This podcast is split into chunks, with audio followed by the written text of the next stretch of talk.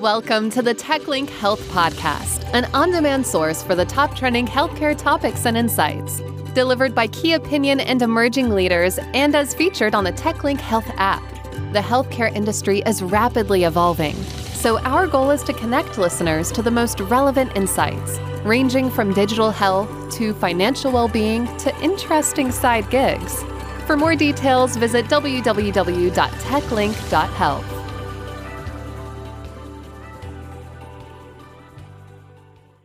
Hi, everyone. Welcome back to the TechLink Health Podcast. I'm Govind Shanthram. This episode focuses on value based care, parity for health services, and biopsychosocial models of well being. Today's guest is Alex Yarajanian, healthcare executive, consultant, and the founder and CEO of CareNodes. CareNodes provides healthcare services, business opportunities, technology, and training to healthcare startups healthcare groups, and health insurance companies, i.e., the payers. So, without further delay, please welcome Alex Yarajanian. Alex, thanks for joining us today. Thank you so much for having me. I really appreciate it. Thank you for that introduction. Absolutely. We're uh, super excited to take a deep dive into the work you do and discussions on value based care. But before we do that, to give our listeners some background, can you take a minute to introduce yourself in more detail and tell us about your journey into value based care? Sure, absolutely. You know, as a healthcare administrator, my experience has really been bottom up. So, from the outpatient to payer and everything in between, I've played management roles across several markets in the United States. I started by managing 28 clinics across California and Texas, providing behavioral health and primary care services. It was one of the first kind of co-located models of care. This is pre-ACA or uh, AKA Obamacare. And I actually had the opportunity to really implement the ACA once it took effect. Thereafter, I was uh, working at Navi Health, a Cardinal Health company, responsible for managing 14 hospitals uh, in terms of their post acute care networks, which comprised over 50 skilled nursing facilities and home health agencies across Southern California. And essentially, these were 12 Dignity and two HCA hospitals. We were implementing the Medicare bundle payment program. And that was essentially Medicare uh, fee for service patients across selected episodes of care for value based implementation. Strategy is one thing, implementation is another. If you marry those two, then you'll be successful. So Humana heard of me and quickly recruited me to serve as the contracting and network leader for Hawaii and Nevada and some parts of California. I was responsible for all contracting from global risk, fully capitated, globally capitated contracts, all the way down to physician level agreements. Late 2018, November 2018, I launched CareNodes to really be part of the solution the solution in aligning the healthcare delivery system in a way that uh, we distribute knowledge. And so this experience gave me the insider knowledge as to the workings of a health plan, providers, now from hospital down to your outpatient, to your physician level providers, to how do you align incentives across the continuum of care and across the value chain to get things going. Essentially, I founded CareNodes to demystify healthcare and distribute knowledge, access, and value. So, distribution of knowledge, expansion of access, and generation of value. Um, it's a very new model because we wanted to focus on care delivery. And we want to make sure that we bring CareNodes technologies in a way that all of this manual work that me and my many, many teams have done across various places of employment, hospitals, markets, automating that because we're successful with the manual framework of what we implement in terms of processes, generating efficiencies. We're progressively building partnerships. We're engaging so that we could bring in the innovations with the speed that we need to. That's absolutely fantastic. I think the work you're doing at CareNodes is great, both on the value you're bringing to the healthcare industry, but also how you are managing to bend that learning curve. One thing you talked about was that you are trying to align the right incentives or you're pulling the levers to optimize for the value based chain model. Value based care is, is really not a new concept necessarily, but it is increasingly an emerging theme in healthcare, and it can be interpreted in many different ways. To you, what what is value based care, and and how are you measuring it? Great question. One thing value based care is not is just a hashtag, and one thing it's not is just a tagline and another marketing post that an organization will put. Oh, we do value based care. What I like about your question is to you, what is value based care and how do you measure it? What are the areas when we say value based care? What are we talking about? Two major umbrellas, or well, two subsegments where you're talking about value in healthcare. There are two categories there are patient outcomes, and outcomes are essentially things that you can measure, like my blood pressure, my blood sugar outcomes, better or worse, and patient experience. So the patient's perceived experience, their interaction with the healthcare system, with that healthcare entity, what was their experience like? And that's the patient's subjective self reported measures, which essentially are through what's called CAHPS, which is the standardized way of assessing the patient's experience. And the patient outcomes elements are those HEDIS and RAF scores and essentially these other pay for performance metrics we look at. Those are the two major categories when you talk about value based care, what we're trying to say, and how do you measure it in what domain. And it usually involves some level of financial risk. Essentially, either you're going to get rewards, for instance, I pay for performance. There's something in there that you have to manage. So whether it's upside, meaning whether you're going to get a payment for managing these patients well at the end of the year, in terms of those patient outcomes, and if they have reported patient experience, you'll calculate a reward.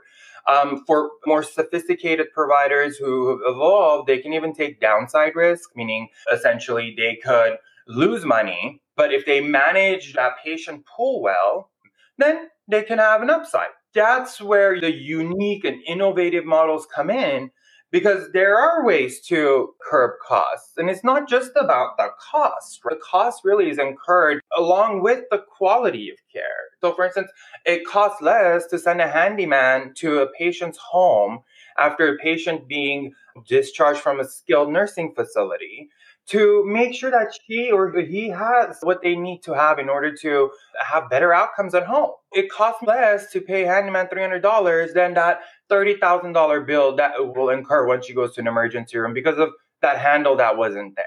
So that's how uh, that's how I see uh, value-based care. Right. And so you've identified three legs of a stool outcomes, the patient outcomes, which we can measure quite easily, the experience and the financing of healthcare. And it's that third one I'm most interested in probing more into. You talked about upside, downside, and two sided risk models. Can you give an example in each of those what those risk models look like when when we're talking about financing care? That's a great question. Let's think about a capitation model. Medicare will contract with health plans. So these health plans, uh, think about your Humanas, think about your Aetnas, United. Those plans have a contract with Medicare. To go ahead and sell Medicare through managed care, which is Medicare Advantage, you can enroll in one of these health plans. And the way the health plan works is that the health plan gets a set dollar amount for each member that they cover for each month. So that's what they call in healthcare PMPM, per member per month. For example, these are hypothetical numbers, although they do apply in some markets. Let's say Medicare agrees that, okay, you United, I'll give you a thousand dollars for every patient for every month that they're enrolled in the plan, uh, whatever the cost of that patient might be, that's capped, it's capitated. The higher you are in that chain, the further you are from the care delivery. What you do is you take that capitation model and you bring it closer to the side of care in a fully integrated and a healthcare partners model. That side of care is also essentially the ipa so they've pushed the dollars even closer to site of care but essentially the risk there is that patient could cost more than that $1000 a month that's the downside now if you think about all of the patients were assigned to that plan or are assigned to, for instance, primary care gets the same model in California, this capitation model. However, as opposed to $1,000, it's $80 per patient per month, whether or not that patient comes in that month. But right. if that patient is managed along an entire panel of patients who are assigned to that primary care physician, then that primary care physician has a tremendous opportunity to uh, risk manage effectively. That's the upside downside. Right. So that upside risk, if there is actual savings split between the provider and the payer. So when we're thinking about value based programs, how are you thinking through which risk is better, which model is better for a general population? An upside risk, a downside risk, or sort of two tailed? That's a great question. So, one, provider level of maturity and organizational capacity.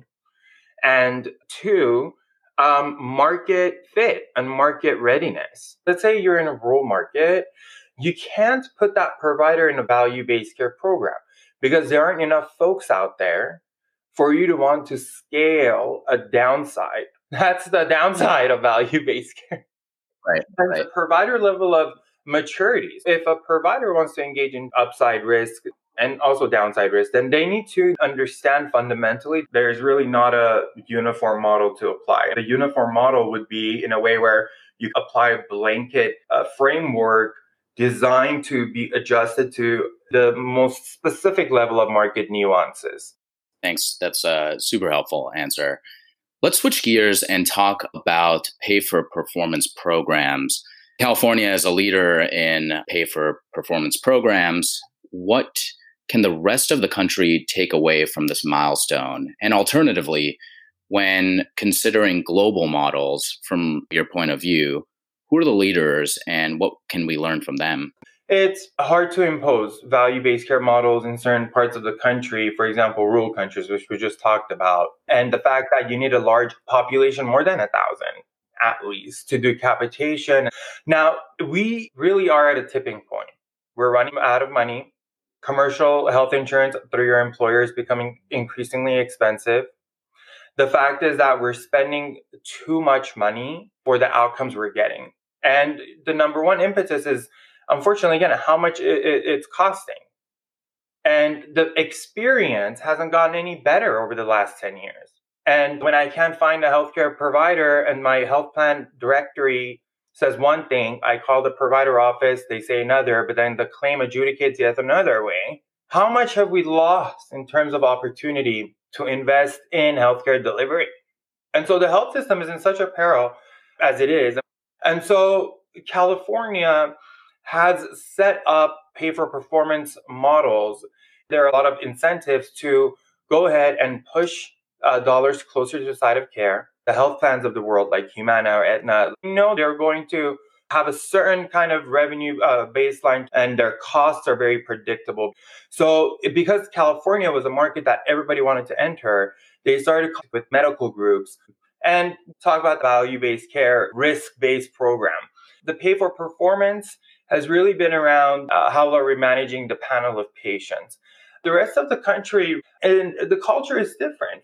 So uh, that's what the rest of the country could take from this milestone, realizing that rural yeah.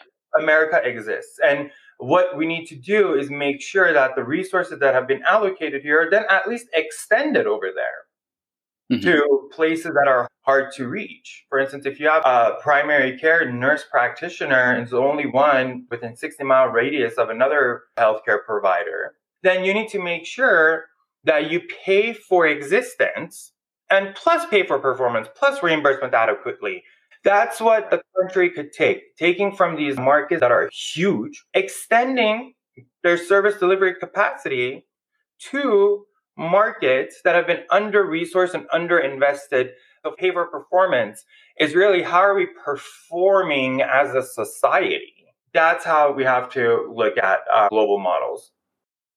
Sure, that's fantastic. One thing I want to discuss now is actually technology. As we start to enter into a new era of healthcare, a new ecosystem, as we try to re envision what healthcare will look like, what are some of the technologies that will accelerate this process and provide the change that we have needed for quite some time? Mm, excellent question think about opportunity matching, value proposition oriented networks using technology, market intelligence to match interested payers and providers for contracting and business development opportunities. That would accelerate access to be expanded. Technology companies have that abilities. Uh, healthcare companies want those abilities, but they don't know how to find one another.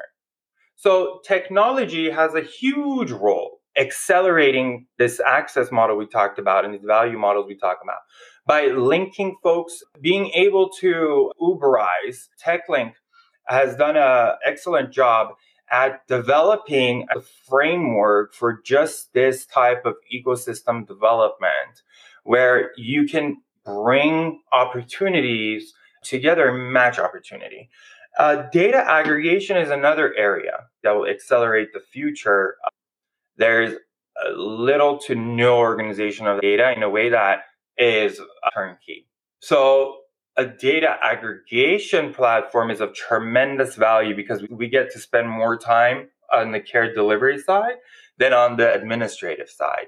Not only time, but resource that we can invest uh, into the communities, into patient experience. Data aggregation, we could do that. Also, any technology focusing on seniors. Are we providing seniors who are experiencing loneliness with solutions at home? So we're all teleconferencing. Now, how do we make that senior friendly? How does my grandma use that? And what technologies in the Alzheimer's area? So Alzheimer's is, is a huge issue. And are we reimbursing for Alzheimer's? And what role does technology play in patient collections? These are some areas of technology that are more on the administrative side to really be able to implement all these other things we talked about. Sure. You've been involved in many initiatives, uh, ranging from value based care, as we've discussed quite a bit, to parity for health services. Tell us a little about these efforts. In your work, there's been a focus on biopsychosocial model of well-being, and this you touched on particularly when uh, you were discussing seniors and the technologies we're deploying to help that population. Can you tell us about this model and what role it plays in care nodes? No, absolutely. Thank you for asking. I love biopsychosocial. Essentially, uh, back in 2010, my dear friend and I I founded Cardborigami at the School of Architecture at USC. Had a project to take a streamlined trailer and convert it into something meaningful. And so what she did was she used that concept to create a foldable shelter using the art of origami, using cardboard material to create a shelter that could be open and closed in less than a minute and highly portable, waterproof, flame resistant, and so essentially, by establishing the nonprofit that utilized that shelter, we wanted to make sure that we didn't exasperate the issue of homelessness because here's a sexy new shelter, it's patented, you have high privacy, it's insulated. We didn't want to uh, cultivate further homelessness, right, and be part of the problem by now littering the street with all these nice Cardborigamis. Instead, we wanted to make sure that there was a model to transition homeless folks into permanent housing. But you need a transition. You can't just go get someone off the street and put them in housing. And so the biopsychosocial model looks at okay, immediate need is your homeless, is the Cardborigami shelter. So you have a sense of privacy, ownership, and the, all the benefits of having Cardborigami shelter, which uh, is award winning.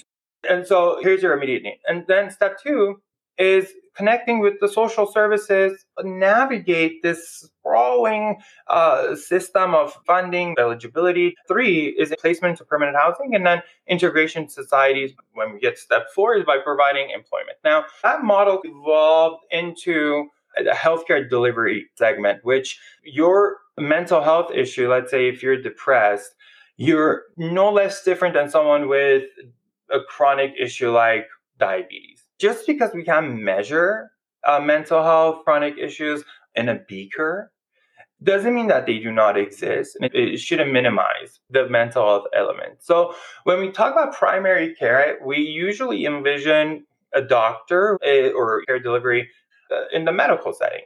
But behavioral health and your bio side needs to be integrated. And then your social aspect, it's all the social determinants of health. So this word captures the exact way we should approach looking at a human and looking at their needs in terms of well being. So it's beyond the preventative model. We are looking at all three areas the biology, the psychology, and the society, uh, which is social determinants of health, and then not looking at these things in isolation. Right now, fundamentally, they're in isolation. You go to this medical clinic for your primary care, you go to this mental health clinic for mental health if you're able to access it.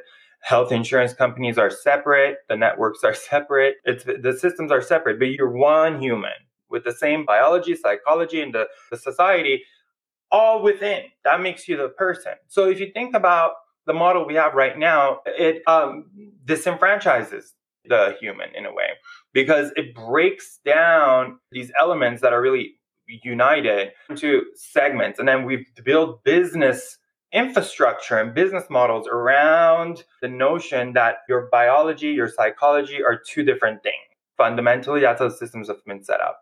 So when we talk about biopsychosocial model of well-being, we're talking about a healthier and a happier society with better outcomes in terms of how do you feel on a scale of 1 to 10 are you satisfied with your life? It's literally called life satisfaction survey from Dr. Lyubomirsky in the University of California, uh, Riverside Research Center.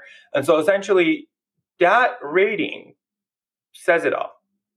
We're, we're talking about a human being who is able to have an indestructible core who's not wavered in the winds of life and is able to access care when they need it, but instead really should be proactive system. Meaning, first we need to start with unifying these various funding streams before we talk about biopsychosocial models of well-being coming to fruition.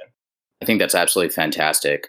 It's great to hear of organizations that are actually applying this model into their business models. There's a demystification of the healthcare business that needs to happen globally, a model that doesn't silo different components of someone's life the biology, the genetics, the psychological and mental aspect of health, as well as the environment in which they're operating. And you've been able to integrate all of that into a finance model. And that's absolutely great to hear. So we'll we'll begin to wrap it up there. But before we do, any final insights or recommendations for those interested in staying connected to the next wave of innovations in healthcare?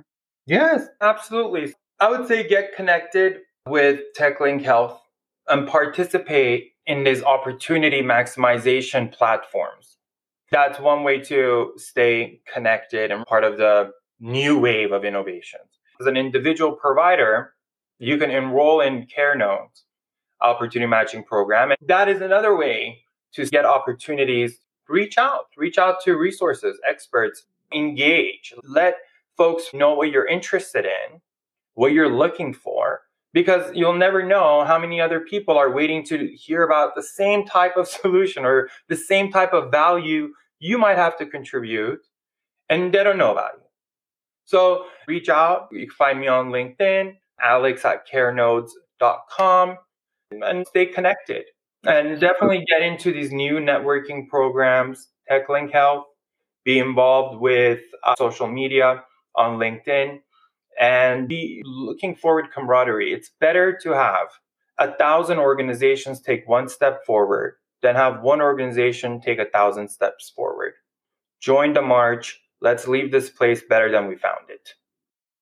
That's amazing. I absolutely love that. And we'll be sure to link in the show notes to both your LinkedIn page as well as CareNode's website. And with that, we'll wrap it up there. Thanks so much, Alex. Appreciate Thank it. so much. Thanks for listening to this episode. TechLink Health is a healthcare advisory platform for consumers and organizations to stay informed with the latest insights while connecting with healthcare experts for telehealth, e consults, and consulting services. For more details, visit www.techlink.health.